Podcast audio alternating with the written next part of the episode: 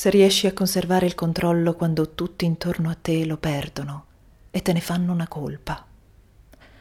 se riesci ad avere fiducia in te quando tutti ne dubitano, ma anche a tener conto del dubbio,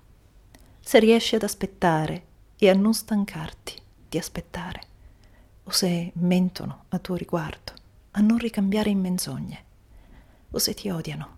a non lasciarti prendere dall'odio e tuttavia a non sembrare troppo buono e a non parlare troppo saggio. Se riesci a sognare e a non fare del sogno il tuo padrone, se riesci a pensare e a non fare del pensiero il tuo scopo, se riesci a far fronte al trionfo e alla rovina e trattare allo stesso modo quei due impostori,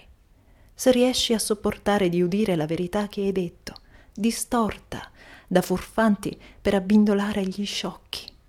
o a contemplare le cose cui hai dedicato la vita infrante, e piegarti a ricostruirle con arnesi logori,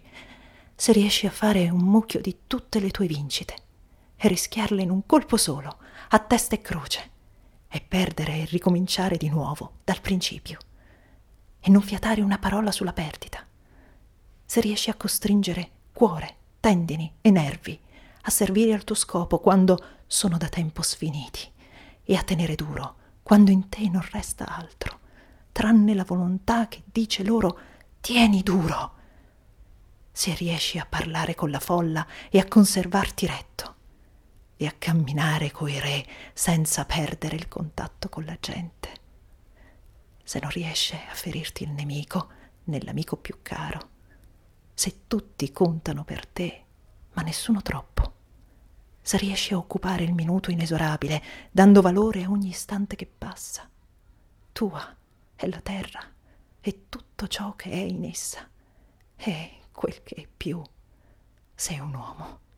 figlio mio.